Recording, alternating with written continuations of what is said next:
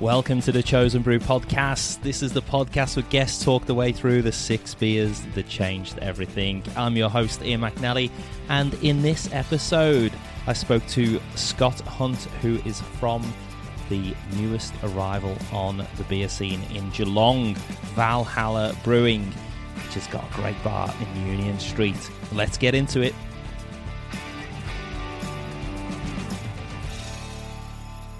Well, welcome to Scott Hunt from Valhalla. Thanks, Ian. Now, uh, I've travelled down to Geelong today, and it is a beautiful day. And down a side street, Union Street, just off the main shopping centre here, I'm sitting in this little gem. Can you describe what it is? uh, thanks, Ian. So, uh, so the little gem is uh, the Valhalla Tap Room, uh, which we opened uh, two weeks ago yesterday. So uh, brand new, but uh, it's been a good two weeks. And uh, yeah, this is a, a long held dream of my wife and I to, to have our own bar, and more particularly uh, since we started brewing our own beer with Valhalla. Uh, in the last two to three years as well. And so we're recording this just in the weekend before Christmas, and this episode will be about four weeks old. So you'll be a veteran of the uh, yeah of the Geelong beer scene. I'll have certainly learned a lot more than I have already. So, yeah. so let's talk about Valhalla first, and we'll talk about the tap room a little bit later on. But tell me about how Valhalla started because it's um, one of the words that has been fashionable, not just I suppose in beer, but in general society, is the notion of crowdfunding. yes, And yep. tell tell us how that actually works. What's the nut, nuts and bolts, and how did it work out for you? Okay, so uh, yeah, so we crowdfunded our first two beer releases. Um, uh, so Valhalla was started really as a bit of a hobby business for me. I've had businesses in two other industries. This is about my sixth business, um, and all small businesses, um, nothing major, but um, but I've always liked working for myself. So for about the last sixteen years, I've worked for myself. Uh, and I was getting a bit sick or tired of the industries I was working in, and um, it was time for something a bit of fun. And I'd been homebrewing for a long time. I was a couple of mates bought me my first homebrew kit when I was for my twenty first. So I'd been dabbling in it for, for many years, and I'd, I'd been pretty serious about it about for for about the three years prior to starting Valhalla. But I'd seen the gypsy brewing model, and uh, I, I'd talked to people about the gypsy brewing model, and it just seemed like a good fit. I just um, really it was just it was just to have some fun, you know, and um, and uh, and and then the crowdfunding model seemed like a good idea to reach out and uh, get some people involved in the start of Valhalla, and uh, we raised not not a huge amount of money, but enough to to launch our first two uh, gypsy brewed batches. Yeah. So, what's interesting for the crowdfunding because it's really popular for um, people to try and get things off the ground, and vast majority don't. Yeah. And so, to actually get it off the ground is impressive in the first instance. But the spin off for crowdfunding and the benefit is that you all of a sudden have all these people with vested interest Yep. and they become evangelists for the business and Absolutely. all of the conversations that they have wherever they go, they're going to mention the brand. Has that worked out as as you expected? Yeah, absolutely. Well, one of the things we did, which I think was probably the best thing we did with the crowdfunding, was uh, if you paid the top level of uh, crowdfunding support, so the top pledge, uh, you got your name on the on the beer can, and so that's there forever. So our Obsidian uh, Black IPA, which was the, our first release, and our Aragon West Coast IPA, which was our second release, uh, there's um, five or six names on the side of each of those cans, uh, and they'll be there forever. So those beers we're committed to brewing forever um, as as our two core beers, and uh, uh, and yeah, so so yeah, th they definitely have a vested interest because they're printed on the can, uh, and but yeah, of course. Uh, everyone who committed any amount of money, no matter how small, uh, you know, interest in the Valhalla story now. And Black IPA for the first release. Now you've, you, I know you're a listener to the show, so Yep. you would have heard us talk about how Black IPA has fallen in and out of fashion, and Yeah, it, it hasn't really got a stronghold in in the markets. Yep. But I love it. Yep. Uh, It, it was a bold beer to, to Yep. start off with, and what was something like six point eight percent, or Yeah. even yeah, something. Yeah, look, I know uh, as well as anyone, um, and a part of the, the beer business story beyond Valhalla. Uh, we'll explain that eh, you know as we go on, but um, I, so I know as well as anyone that black IPA is not a fashionable beer at the moment. Uh, as I said earlier, Valhalla was about having a bit of fun and doing something I, I loved and was passionate about. Uh, and you know we'll talk about it, the the six beers later, and, and one of those beers will probably explain uh, why I started with a black IPA. But it was just a beer, a style at that time that I really loved. It brought together all the things I loved in beer at the time, and it was popular at the time. But that's not why I chose it. It was more just because it was the beer I loved. It was the recipe I was doing as a homebrew recipe that I just nailed. Um, and when we and it's the beer that we've nailed pretty much every time. Whereas all our other beers has taken a bit of work, you know, uh, we've developed them over time, and uh, you know, it's taken a bit of a few batches to get them the recipes right. But um, but the black IPA, the Obsidian, was the the, one, you know, and um, it's not. It's called a black IPA because I guess you have to put things in a in a box to explain them simply but it's probably a lot more roasty. It's quite. I typically call it a black ale because it's. Uh, it does have that hoppy character that a black IPA does, but it is a little um, more roasty than a typical black IPA. Well, I think it's wonderful to to, to, go so bold so early, yeah. and in the spirit of the name Valhalla. Yep, exactly. Tell us about how you arrived at the name, yep. and um, for those not familiar with uh, Norse mythology, Yep. Tell us what it means. Yep, oh, it's a real talking point here in the bar and and and with the the brewing business in general. But um, uh, so I again I started Valhalla as a bit of fun, you know, and I'd had businesses in other industries where I'd chosen a name that would suit the market. And when I looked to do something in the craft beer industry, I thought, well, I can do whatever the hell I want, you know, because it, it was an industry that was creative and and while it's hard work, it had some real fun elements to it, and I felt that I could be more expressive about my personal tastes and interests um, than I had been in the past. So I'd studied mythology back in uni days. I've always had a, a, strong interest in mythology, particularly Greek. But so we looked for a name for the brewery, and we couldn't find anything relative in Greek. So we looked at the Norse, and and and Valhalla just seemed perfect because uh, for those who don't watch Vikings uh, or don't understand, uh, they haven't come across um, Norse mythology, uh, Valhalla is the, to put it simply, the Viking concept of heaven. So the Viking warriors believed that when they died, if they died in battle or with a sword in their hand, they'd go to they'd go to Valhalla, which was the hall, the great hall of Odin. Um, and if Odin accepted you into Valhalla, you'd spend the rest of eternity with all your mates, um, drinking, telling stories, fighting, feasting, all of that, all of the good things that Vikings love. So I thought uh, drinking beer and, and telling stories for the rest of eternity sound like a really good idea for a brewing or for a brewery or a bar. Yeah. Your description as well just sounds like a Saturday night in Geelong. Yeah, so, pretty so much. It's yeah, fine. Yeah. So, uh, starting off, when you first brewed that first beer, did you already have your eye on opening a tap room to showcase that beer, or when did that idea come into kind of your minds, and then you start working on it? Yeah, well, like I said, um, my wife and I wanted to open a bar 16 years ago. So we, we travelled extensively in 2000, 2001 throughout Europe.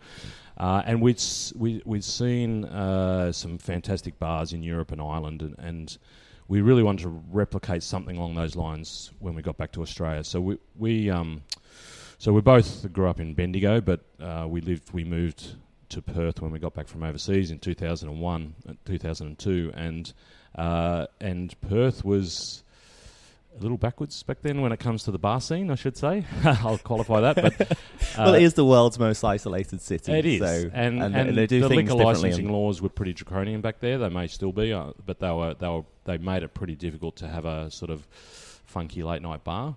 So we wanted to bring that kind of Melbourne European kind of bar scene into Perth. Um, we had some great ideas. We had a name for the bar. We even found a shop, but then um, our daughter came along, and we decided the timing wasn't right. So we put it off, and then went into other things. I started a, a, a business in another industry, and we just kind of life took over. so.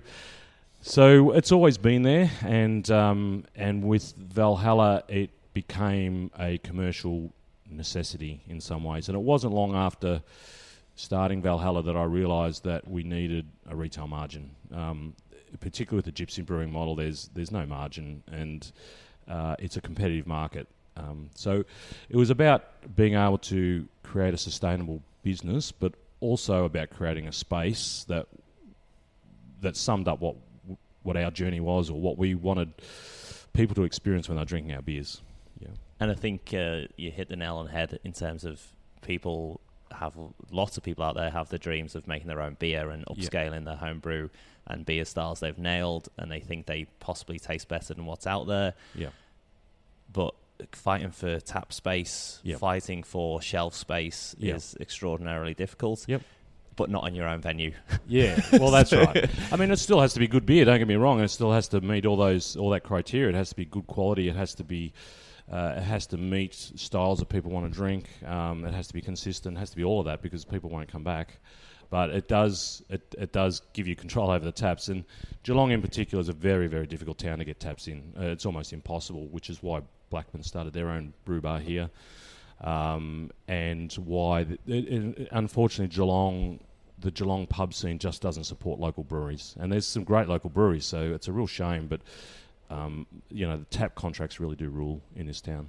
Um, so yeah, it becomes a, a necessity. Um, but you know, the great, I, I, just, the one thing I particularly love about owning a brewing business and having your own beers is seeing the the joy people get out of drinking a beer. You know, the black IPA, for example, they go, oh, you know, they, they try and they just go, wow, that's that's fantastic. You know, and and yeah, that that's what makes it all worthwhile. So to do it in your own venue where people love the atmosphere as well, that that just tops it off, you know.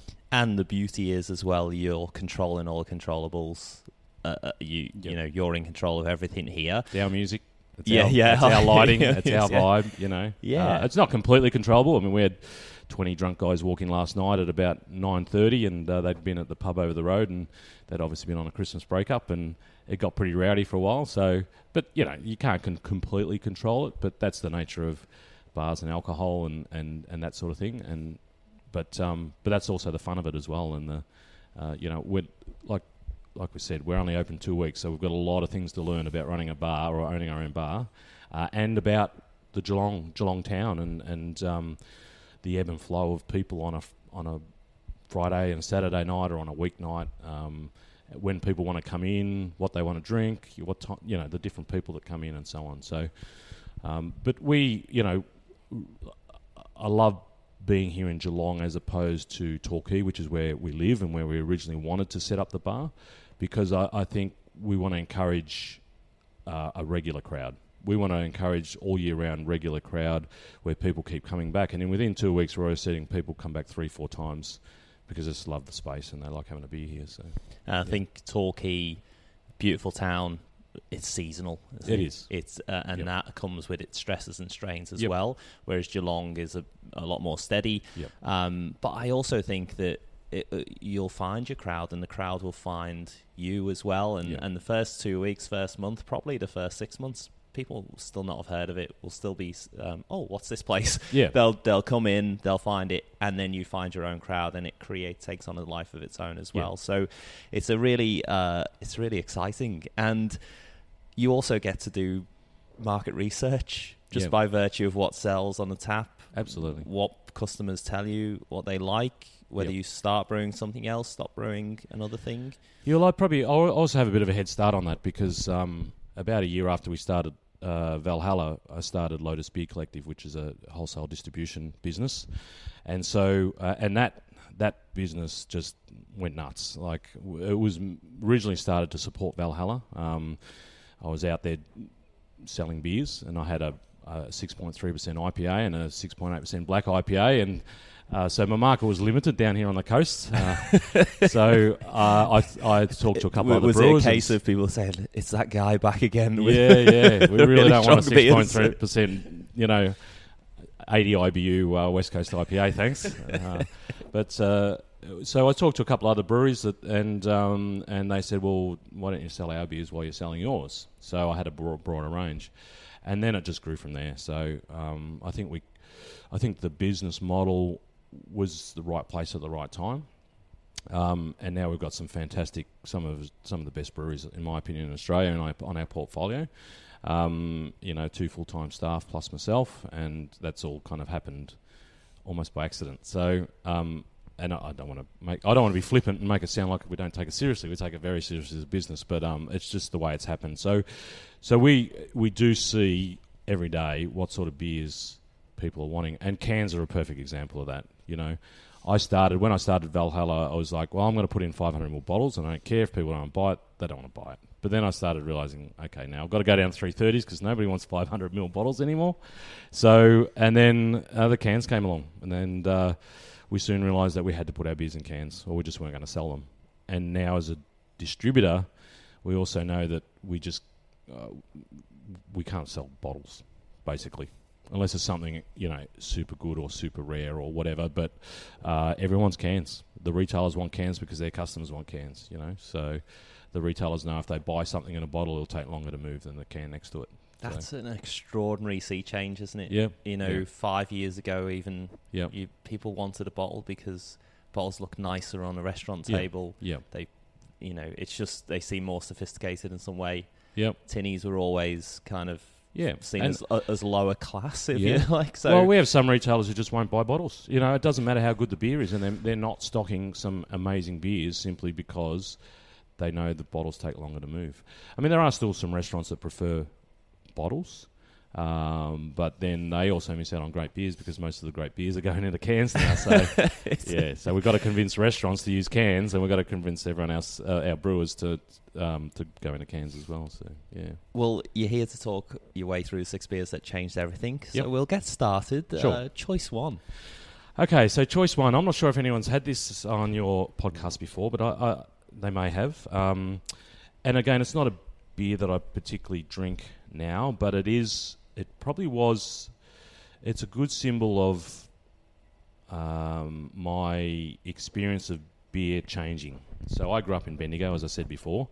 Uh, Bendigo was a typical country town back then. It's got a great craft beer scene now, but back then um, many years ago, it was uh, just a typical country town, and you drank basically you drank Carlton Draft out of the tap, and you drank VB out of the stubby, and that was it. Otherwise, you're a weirdo, or you know.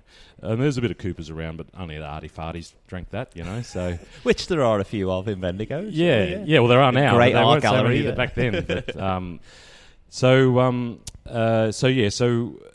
Uh, so that was that was my knowledge of beer. If you, you wanted to be a bit different, you drink Melbourne. You know that was the extent of it. Um, so, uh, as I said, my wife and I travelled overseas for a year and a half in 2000, 2001. Of course, we got to, to Ireland. And I wasn't a dark beer drinker particularly, but um, in fact, I, I hardly drank it at all. I might have had a Tooheys Old from uh, occasionally when we when I um, stayed up in Sydney for a while. But um, we went to the Guinness factory, of course. So we went to the Guinness tour, got to the end of the tour, and had a, a pint of Guinness. And uh, I thought, wow, this is really good. I hadn't I hadn't thought. I didn't think I liked dark beer. Uh, I'd never had a Guinness before, and I just thought this is fantastic. So, and from St James's Gate. yep, yep, It's and we've we have talked about this on a podcast Yeah. before with previous guests about how we're reassured that Guinness is no different in Australia as what it is in Ireland. if you're getting it from the tap Yeah. at St James's Gate, it's the same product, yeah. But it's not. It's not. so uh, look, I, I know uh, you know it could be that holiday beer thing. You know that holiday beer experience. You know if you're sitting on a beach in Bali and you're drinking bintang, maybe it tastes okay. I don't know. I've never done it. No, I probably never will. But but yeah, it was it was an experience. But then we travelled throughout Ireland and continued to drink Guinness, and it was just great. And uh, you know when in Rome, that sort of thing. But it was just, and then you go head down south towards Cork, and they drink Murphy's rather than that northern. You know we don't drink that northern stuff. You know down here, so. Um, and then, so when we got back to Australia, we, we went and lived in Perth. And Perth, of course, I, I, you know, some people may want to correct me on this, but I think Perth is the birthplace of the craft beer scene in Australia as far as uh, what was happening with Little Creatures and with Matilda Bay. Um, and so the experience of drinking Guinness and Murphy's in uh, Ireland opened me up to trying other things when I got back to Perth. So, you know, we'd go to the Queen's um, uh, in Mount Lawley and drink, you know, Rooftop Red, or um, the the Brass Monkey pub in Northbridge had a, a beautiful stout, Brass Monkey Stout. Uh, you go down to Sail and Anchor in Fremantle and drink the beers there. So um, that's pro- that's where the craft beer journey began. Really. Yeah, and Yeah. I think there's just something about, uh, particularly in Ireland, the the dominance of Yeah. Guinness. Yeah. Every like maybe uh, um, maybe if you go today, you'll see much more. Uh, like I know lager has kind of dominated for younger people, Yeah. and Guinness is kind of seen as an older person's thing. But certainly, you know, 20 years ago, you'd go into uh, any pub in Ireland, and you know, 70, 80 percent of people drinking Yeah. Guinness, man, woman, a child, Yeah. drinking Guinness. Yeah. And I look the the beauty in Ireland about it, and this is a lesson probably in hospitality, if anything else, is the theatre, yeah. how they sell it. Yeah. They don't just they really think about how they're pouring it. They Yeah. really think about how it looks, Yeah. how it finishes off, Yeah. whether there's too big a head or not. I- It's because they know it's going to get sent back. Because Yeah. everybody in Ireland thinks they're an expert on Yeah. how to pour Guinness. So I'm not sure there's a beer in the world that has uh, that is so culturally significant to one country. Um, you know, um, of course, there's there's beers that are iconic in a country, but I, as far as one single beer for one country, I don't think that anything quite matches Guinness. And like it or not, uh, you know, the story of Guinness and, and its connection to Irish to, to Ireland and Irish history, and the way they market it as, such a historical part of the country as well, uh, it's quite incredible, and uh, it's quite an incredible story. I, it's about four years, five, five years ago. Uh, my wife and daughter and I went to. Uh, we travelled in in. Um, we are over in London and uh, went down to a little Irish bar. I think it was off Leicester Square in London uh, with with um, friends of ours. He took us down in this dark, dingy little Irish bar, and there was a much bigger Irish bar upstairs. But he took us downstairs, and I hadn't had Guinness in ages because I drunk it in Australia, and it just it, it really isn't the same. It, it's the same. it, it is. It, it's, we've been told it's Yeah, the same. Yeah. Well, it doesn't seem the same. It doesn't feel the same. It doesn't seem to taste the same. So, um, so we we're drinking it there, and I was loving it. And again, maybe the holiday beer thing, uh, but we drank I don't know six or eight pints of it, you know, and just had a great afternoon. And I said to the, the, the owner of the bar, I said, "How come this tastes so much better here?" And he said, "Simply that we just go through so much of it. It's so fresh. We go through thirty kegs a week." Between that little bar and the bar, up, the big one upstairs, uh, and it's just constantly super fresh. So, I, I think there is a difference, even if it's just the freshness of it. Whereas, you know, in Australia, you know, they w- couldn't sell that much Guinness. Um, some pubs might, but um, you know, but but going back to the connection to the Irish culture and history, you know, even just St Pat's Day celebrations here in Australia, there's there's people who drink Guinness on St Pat's Day and never drink it any other day of the year. So it, it is essentially an Irish uh, thing, and I'm sure there, I know there are plenty of Irish craft brewers who would love to move away from that.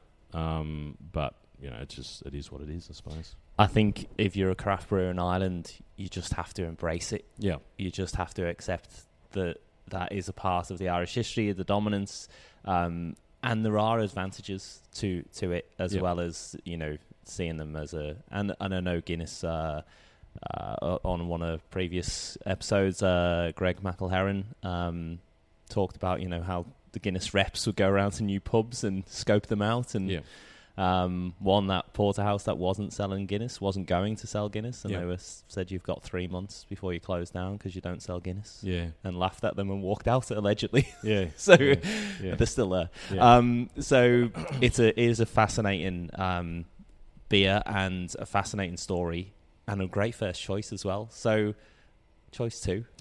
So choice two, uh, and this brewery features twice in my l- list of six, so it has had a significant impact. Um, uh, and despite, you know, maybe some people being turned away from it with the recent um, takeover or purchase, um, it, it, it is a significant brewery in the uh, in the Australian craft beer landscape, and a, another one from Perth. So when we lived in Perth, we used to go out to Feral Brewery in the Swan Valley and loved it. It was such a great setup out there, and um, uh, and it was probably at that time because up till then, I don't think we'd ever been to a brewery like that where you would typically you go to a winery and you sit out there and you'd overlook the, the you know the the landscape and it- you'd spend an afternoon.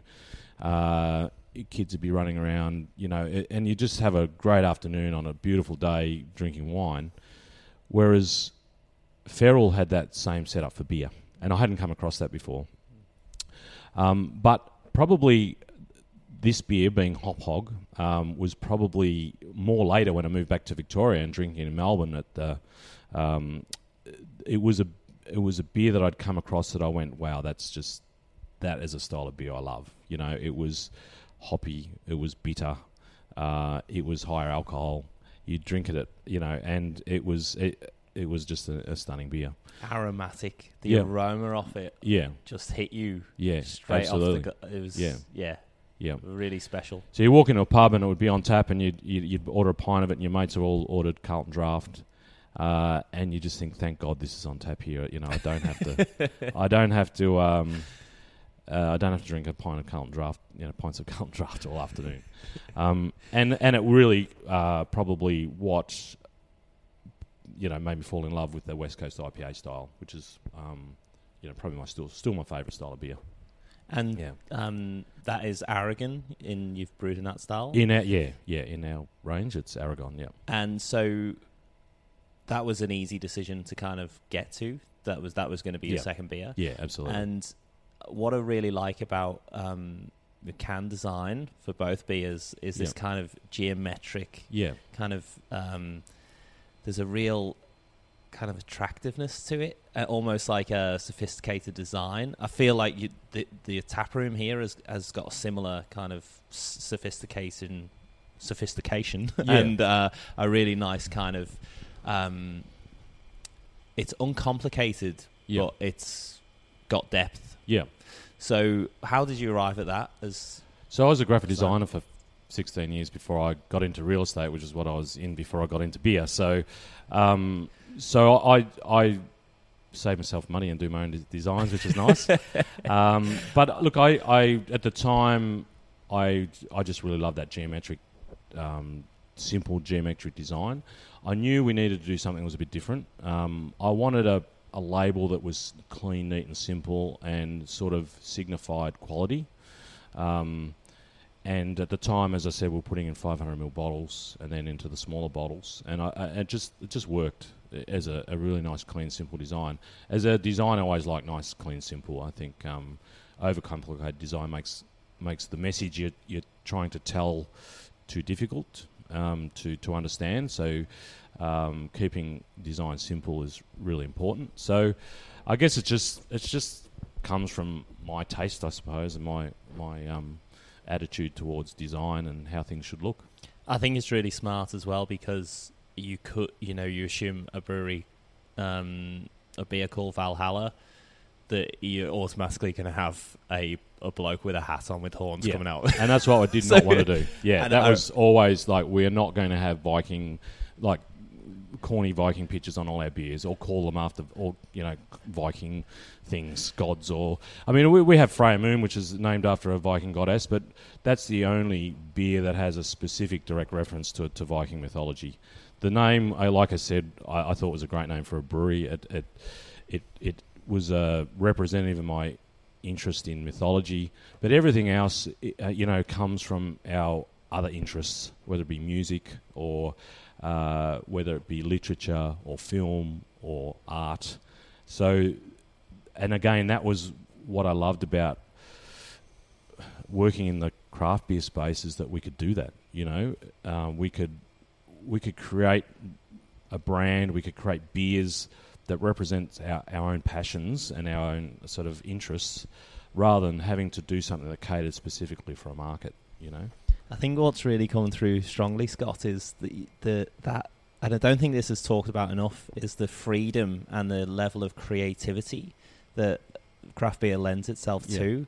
And I think it really comes through with what you're saying and, and your passion Yeah. to kind of not have any chains to be able to really express yourself and have fun. I mean, Yeah. there's there's heaps of stresses and Yeah. concerns, and you know, it helps that you've had experience running a small business, and this is your first. Like a lot of people would be getting into the beer game, and it's their first small business. Yeah. Um, when I was younger, as a child, Yeah. I always wanted a guitar. Yeah. But I knew that if I got a guitar, I'd play for six weeks and then I'd forget about it. Yeah. Do you ever fear that your creativity in craft beer is going to be like just a fad? And then you're going to kind of Yeah. have, Uh, have it. You're going to Yeah. expel all your ideas, and then you're going to be, oh, I'll move on to something else. Yeah. Or do you see it as kind of? Well, if you ask my something wife you- that question, I know what the answer will be because I do have a history of losing interest in things.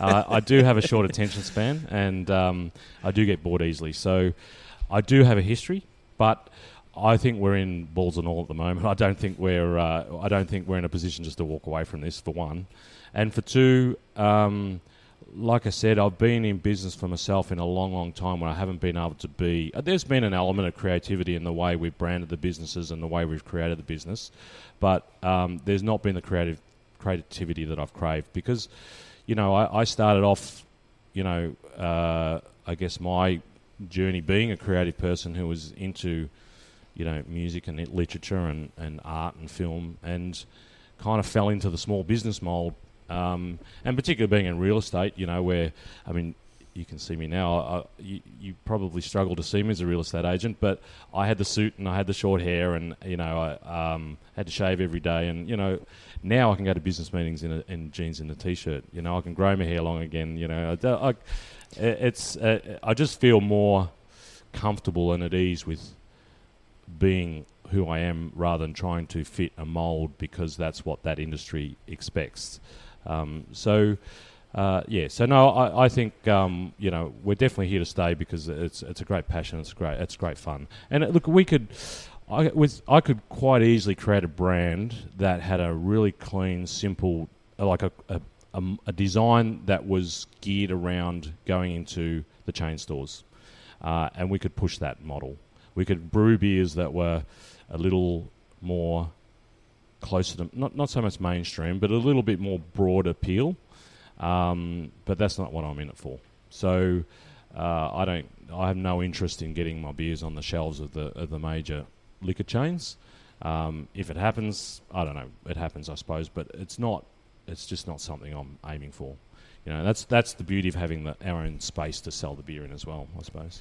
Scott, I can't tell you how much happiness it fills me that we're here on a Saturday morning recording this in your tap room, and you're not walking the streets with a short haircut in a suit. Uh, with a little A-frame in the back of your car Yeah. to uh, Yeah, yeah. to Believe me, there, there was plenty of my mates that were very surprised when I be- went into real estate. But it was it was fun. Like it was fun for a while. But uh, I, yeah, I'm not here to, to bag out the real estate industry. I, Leave- I ran my course me. there. I ran my course. no, you're in a better place now. Absolutely, Uh, definitely. so choice three.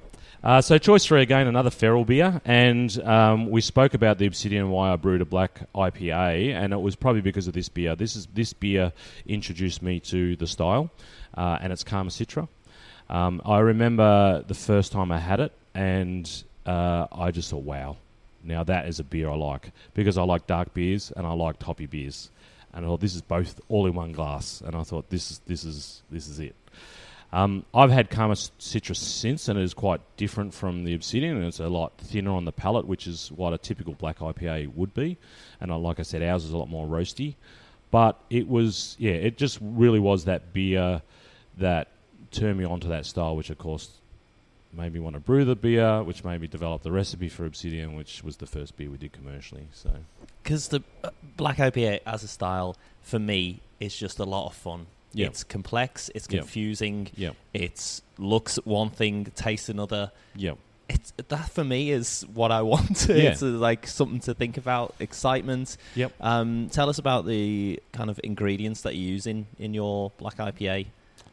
Uh, so, funny enough, all our beers except the black IPA, we've changed recently to use exclusively Voyager malts um, from the Riverina in New South Wales. Um, I love dealing with a small family-owned business where I can ring the owner up and, and talk to him about recipes or, or you know have that level of relationship and and being an Australian owned business as well so I, I, I love that um, but even Stu from Voyager said to me, "Don't change that recipe." So, um, so we still use uh, malt from all around the place, really, for that recipe.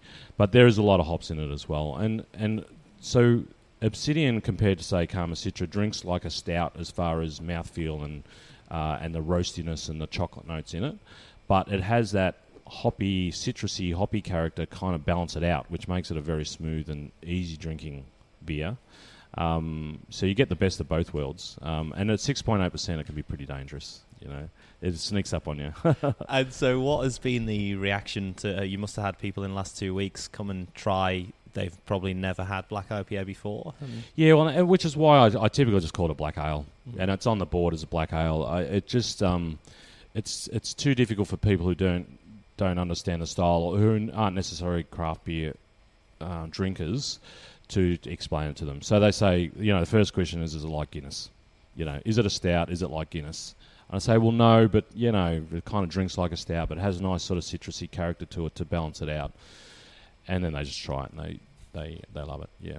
Yeah, and look, we find a lot of I don't know. This might be this is stereotyping, of course, but a lot of older blokes who might like a, who like a dark beer when they come up to us at festivals, um, country festivals or beer, uh, mostly sort of non-beer festivals. Um, uh, you know, because they might not be there for they're not there for craft beer. They're just there because it's a country festival, and they'll come up and, and they'll they'll ask exactly that question, and they'll try and go, oh yeah, that's delicious. You know, so so people who are not craft beer drinkers, uh, and I've had people who say to me, I don't like dark, dark beer but they drink that and then they sit on it. They end up drinking it all night. So it's it's a it's a pretty broad, despite what people might think of black IPAs, it's a pretty broad appealing beer.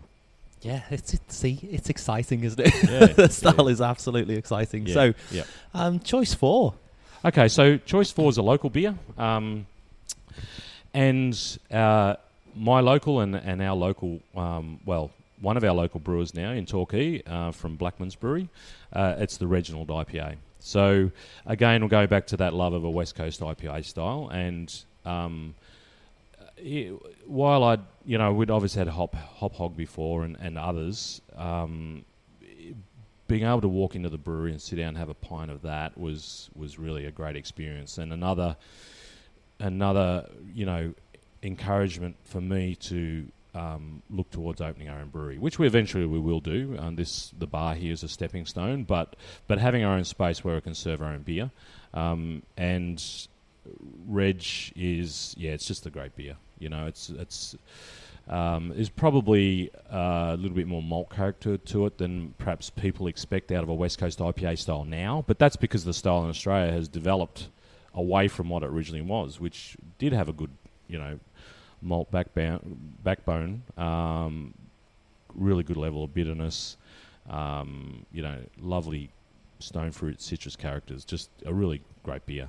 And um, and there's not a lot of good drinking options in Torquay. So to have our local bre- our local brewery down there to be able to go down, you know, a couple of times a week and have a pint of a, a really good West Coast IPA was um, it's it's a bit of a godsend down there. So um, uh, Bell's Beach Brewing have just opened down there, so there's a bit more choice now. But um, but that's only been the last couple of weeks. So uh, yeah, and it's a really uh, experimental brewery as well, with kind of the releases that they've done in, in the past year, and particularly the kind of juicy um, lager as well that they yep. put out, yep. and the Angry Reg yep. as well, that, that yep. double IPA. Yep. What was quite interesting about that one is the, the, the labeling where they, you know, were saying if if you're drinking this and it's more than three months old or something, you yeah. shouldn't drink it, or yeah. six months old or whatever it was, you shouldn't drink it.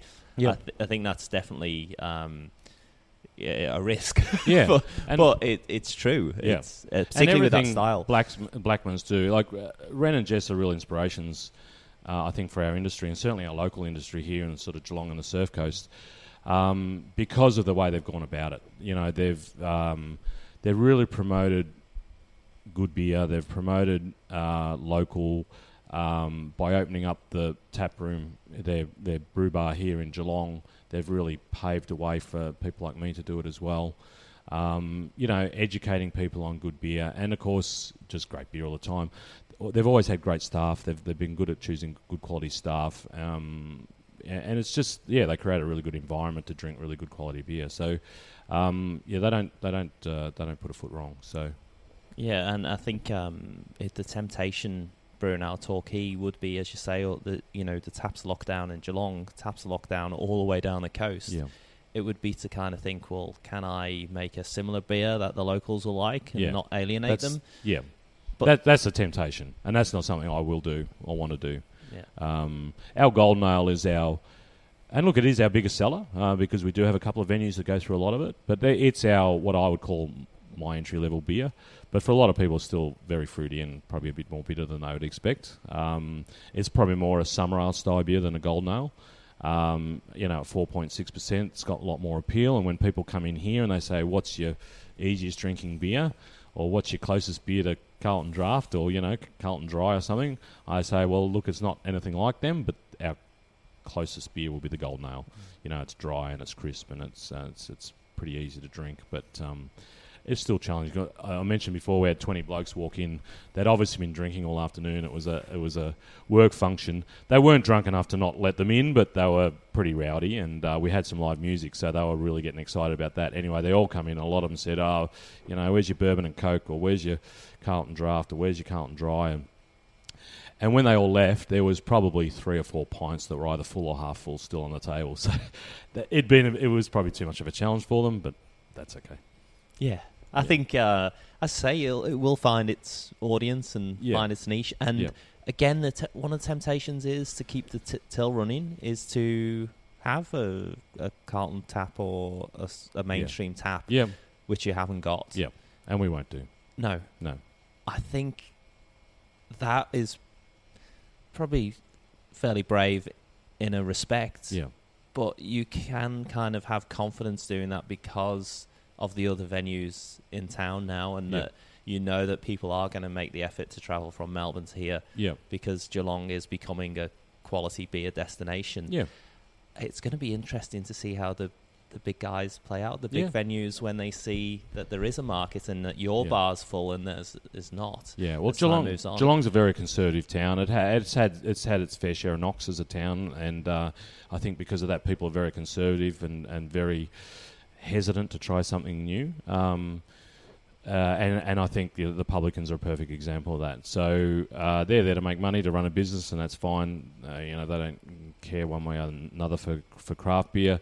Uh, my argument is you should be supporting local business because it's good for the town, but. Um, uh, they and look with little creatures being here, I think that has complicated things a little bit because they see that as a local business. So when they've got Furphy, Little Creatures, White Rabbit on tap, uh, they say, "Well, we've ticked the local box and we've ticked the craft beer box." So it's and it's hard to argue against that. Um, um, you know, as much as you try. Um, so yeah, so look, you know, we're happy to to, to chip away and. Um, uh, we, you know, this is a small space. We don't need, we don't need to be everything to everyone, and we don't need to have hundred people in here a night. You know, um, w- you know, if we get thirty or forty people in here, it's a, it's a good night. So we don't need to cater for for everyone. We're quite happy to just carve a little niche. And look, we'll eventually maybe we've got a cider tap at the moment, um, uh, an independent Victorian cider from Harcourt. Um, if we don't sell enough cider, we might change that to a, a lager tap. But again, it'll always be good quality lager, probably from the the Lotus portfolio. Um, you know, say ballistic, um, dirty word lager or something like that, which still has hop character, but it's a little bit more easy drinking. And if people come in and ask for a lager, which they do, uh, we can pour something out of the tap rather than out of a can. Yeah, it'll be really interesting to see how it pans out, and Yeah. and uh, for yourself as well. Um, interesting to see what sells, what's popular, and, and Yeah. what's not. So, Yep. um, big journey in front. Yeah, it's, absolutely. it's kind of daunting and exciting in Yeah. equal ama- equal measure. Yeah. Choice five.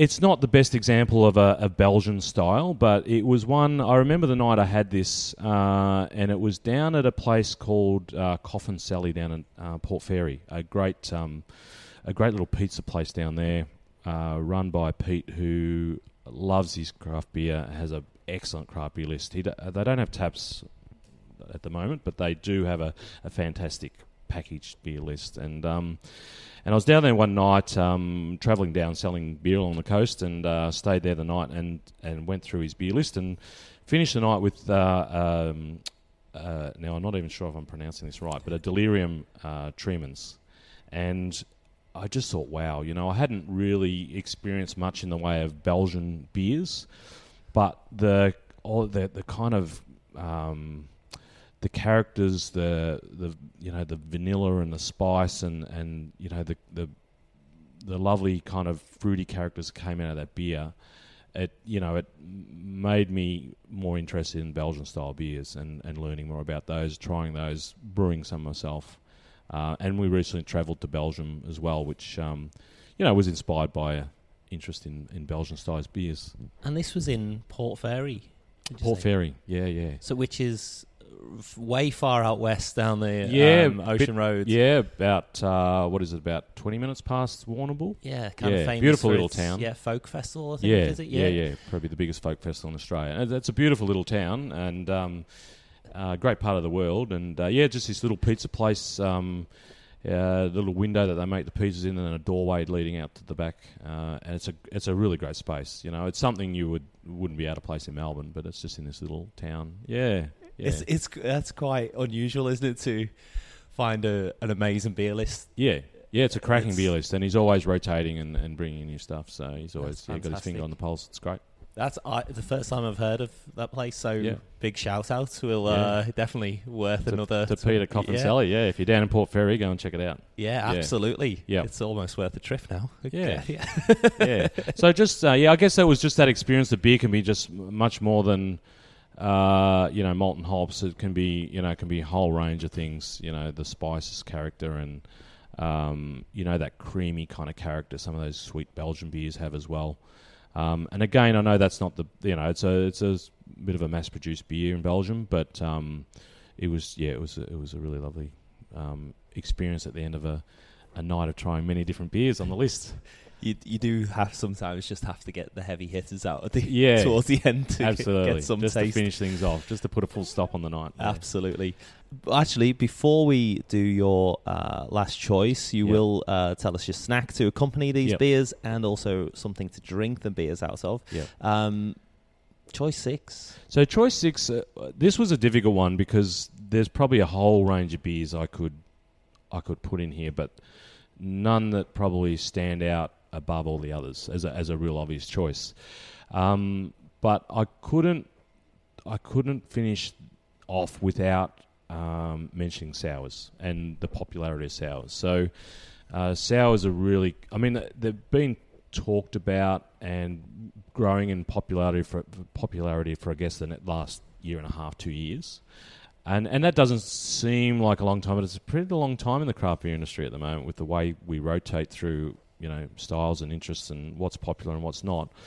Um, but uh, recently, so uh, in the in the distribution business in Lotus, we typically would sell in in a month three times more IPA than anything else.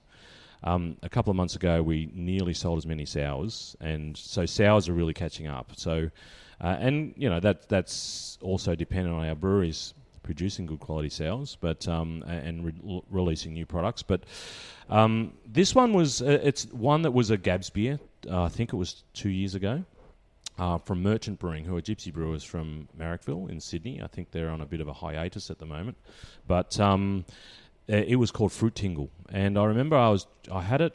I was drinking at the Gold Mines Hotel up in Bendigo, and uh, I was still not really convinced about sours and, and kettle sours. This being a kettle sour, obviously, and um, but I wanted to keep giving them a go. I really wanted to to to figure out what the fuss was all about, and what I love about a sour in particular now is that it's a great if you're drinking an IPA, it's a great way to sort of cleanse the palate, get a bit of a freshener in between, you know. Um, and this was the first one where I, I thought, look, I'm going to give that a go. So I had it, and I thought that's really good. And it just it was, I can't even remember what fruit was in it. It may have been black currant or blackberry or um, it was something sort of purplish, but um, it and it was a purplish color the beer, but it just had that really nice underlying fruit character to it. The fruit was a, a I think a tartish kind of some sort of berry that gave it added to the tartness of the beer. Uh, and I just thought, wow, you know, now I think that was the one that I got the style, and from that moment on, I've just yeah really loved it and um, really enjoy them. It's not one I would, you know, I still love a you know a West Coast IPA or a pale ale, or but the the sours are a great way to a great freshener on a hot day, or you know to break up, cleanse the palate on a on a session of West Coast IPAs. yeah, yeah, and uh, generally low percentage and yeah, great with food yeah, as well. Yeah, Like great with a absolutely. cheese board or something, or a curry or something like that. yeah. The, And they- and they open up. The style opens up so much variety into what you can do. What what ingredients you can put in them. Um, colors, you know, some of the beers, like, you know, we've got, uh, say, the pinkening from uh, Little Bang Brewing in the fridge, and we pour that out, and people go, "Wow!" You know, it's bright pink, um, and, and people love that. It's a it's a great part of the beer experience where there's color as as part of the, uh, you know, added to the aroma and the and the flavor uh, and the mouthfeel and all these things all come together. And um, yeah, so th- there are. It's a style that um, is really, really coming to the fore at the moment in popularity, and uh, it, it's one that really opens it up, to, lends itself to the creativity that um, of the craft beer industry. Yeah. now, tell us about um, how hard is it to open up a tap room in Geelong? What obstacles have you had in your way? Um, I think, well, obviously, the biggest obstacle in any small business is cash flow. Um, so, yeah, I mean, cash flow is king, and, and uh, this is a pretty cash intensive business.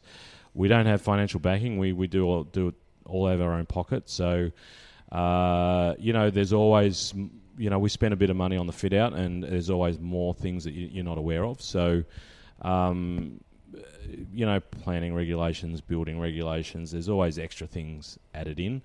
To be honest, planning was pretty good here. It's in it's in right in the heart of town. It's in the activity zone that they want this type of business.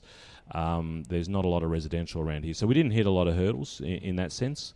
Um, but yeah, we're just I think at the moment I'm just learning about the ebb and flow of people coming in and out of the place. So how much food we need to have here, how much beer we need to have here, how much staff I need.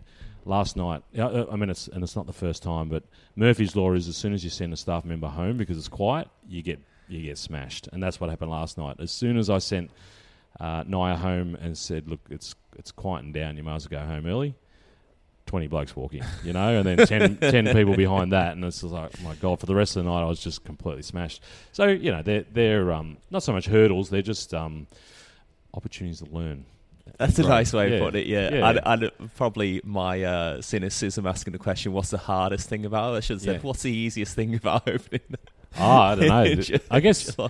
Yeah, I don't know. The easiest thing's probably just uh, a sense of of uh, achievement and, and yeah, just satisfaction that we've a long held dream has come through and people enjoy being here. You know.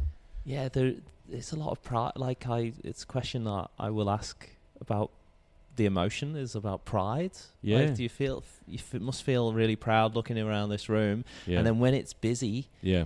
oh, Yeah. you you might I be working hard, but Yeah. you take a moment to say, Yeah. "Wow, this is." I had a moment actually, um, probably I don't know, I don't know if it was opening night or a couple of nights in. It might have been a couple of nights in. Anyway, um, I was behind the bar and my wife was sitting down on the couch and my daughter was playing. My daughter's a singer songwriter and she's played a few, she plays a few times here and and the place was busy and everyone was in a good mood and having a good time and I just had a moment. I stood back and I went, "Wow!" I said, "How did how did we do this?" I went over and sat next to my wife and I said, you know, how did we get here? like, suddenly we're here, and and this is amazing, and it just it was a really good feeling that we've achieved something um, that people love, and you sort of think, how did how did I manage, or how how did I deserve to be in this position to uh, to own something this good? You know, so it is. It's it's it's hard to place yourself into that environment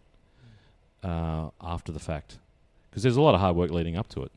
So you don't really think about it, you know, and you don't know how it's going to come out. Like you, you have a bit of a you, like we we had an idea of the the vibe we wanted. We had an idea of um, you know the space we wanted to create. We obviously had different ideas with the old retro lamps and the old furniture and the nice big wooden bar in the middle, but we had no idea how that would all come together. And so it's really satisfying that it's come together really well and the people really respond well to it. Um, and that you know we're getting people coming back regularly and and um, yeah, so it's, we've got to be doing something right. So, if I came back this time next year, Yep. what what would you say? What measures have you got to say that you were successful? Probably apart from great cash flow Yeah. and profit. Uh, Uh, well, look, I don't want to preempt, but we'd love to do. We'd love to replicate this. So um, somewhere else. So uh, watch this space. But yeah, if we if we get it right, then it's something we could rep- replicate somewhere else um, in another town. So yeah, so that would be a measure of success. Somewhere where we can I can actually have a day off. you know what I mean, and have staff that um, I can trust to to open and close and to continue and to give people the same experience. Um, to know enough about the beers to have that conversation. Um, yeah, so that's another measure of success I think that we'd be looking towards. And getting staff uh, is tricky because you've got to have them not only to be great bar staff and know, but they've got to have knowledge about the beer and be Yeah. able to engage not only the an expert customer walking through the door who's visited purposely to consume, you know, avant-garde complex beers, but also the twenty blokes who are on the Christmas do to Yeah, you know, yeah, yeah. and that's to- hard, isn't it? Yeah, to ma- make them feel welcome, to be able to have a conversation with them. One of the biggest things I think, um, one of the biggest challenges, being able to have a conversation with pe- with anyone, any walk of life, and I think, you know, spending some time in real estate has definitely taught me how to do that because um, I'm not necessarily a great conversationalist in a social setting, but being in real estate forces you to do that. You need to, you have to walk into any home with any style of any type of person from any walk of life and be able to sit down and have a conversation with them and make them feel like uh, you understand where they're coming from and, and so on. So um, that is a re- that's a really tough skill to have, and that's probably one of the biggest challenges to find staff. I would prefer that in a person than to be a, you know a craft beer expert because I think you can teach the craft beer knowledge. Um, you may not be able to teach the craft beer passion, but you can certainly teach the knowledge. Um, whereas it's very difficult to teach people how to comfortably have a conversation with anyone from any walk of life. You know. Yeah, absolutely. Yeah. So snack to go with these Well, beers. Uh, I'd be uh, I'd be silly not to say Jaffles.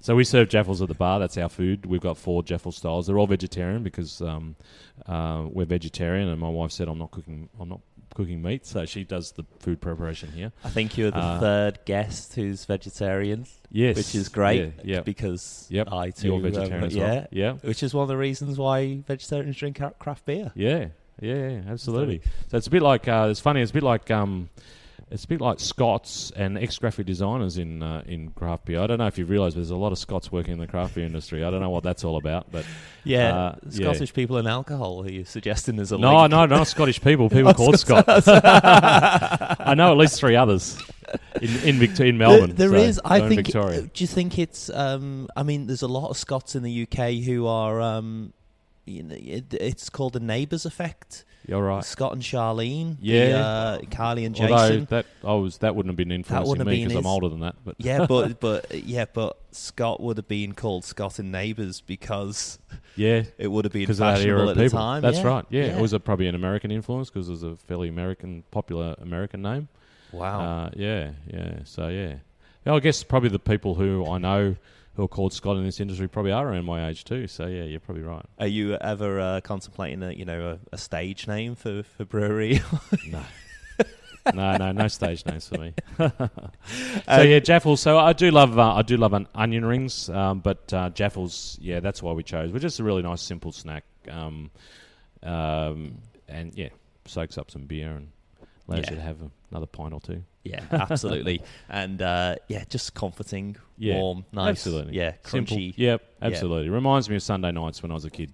Yeah. Yeah, yeah. And um, something to drink these beers out of. Yeah, so I, I think um, I, I think a tulip's just a really good all round glass. Um, you know, you could try and have. uh, You know, what's really interesting traveling in Europe and, and particularly Belgium, but uh, is that every single beer, every single beer has its own branded beer glass. You know, it's crazy. The glass manufacturers in the, in that country and in Europe must just be the richest people in the universe. they every single glass has its own beer. But I, I you know, we, we can't manage that. We've got straight edge um, pints and schooners here, and we serve um, glasses, or, or some people call them ponies, but I think they're glass the the uh, nine ounce glasses as opposed to pots. But um, I think if you had one glass at home, a tulip's the go because it just seems to match every style.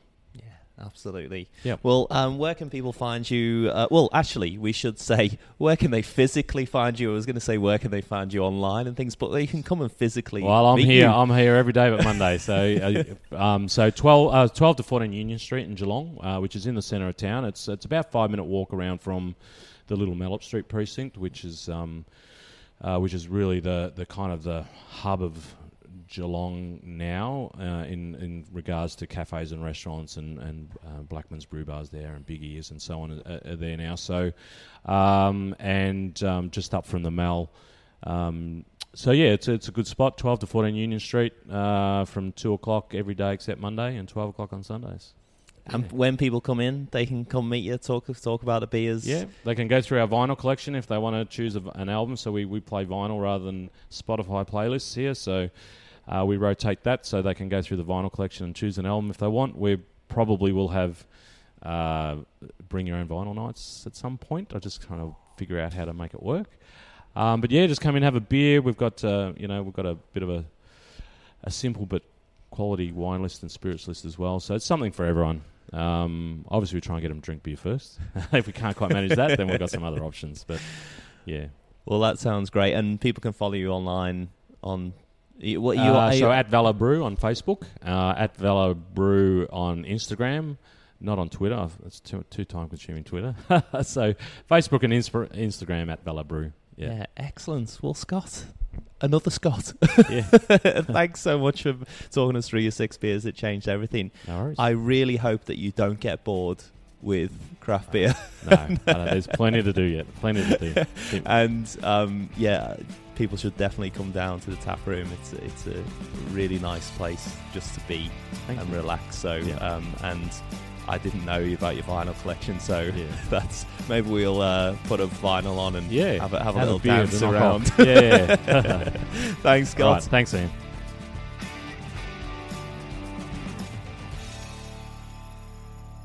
So that was it. Scott Hunt from Valhalla Brewing.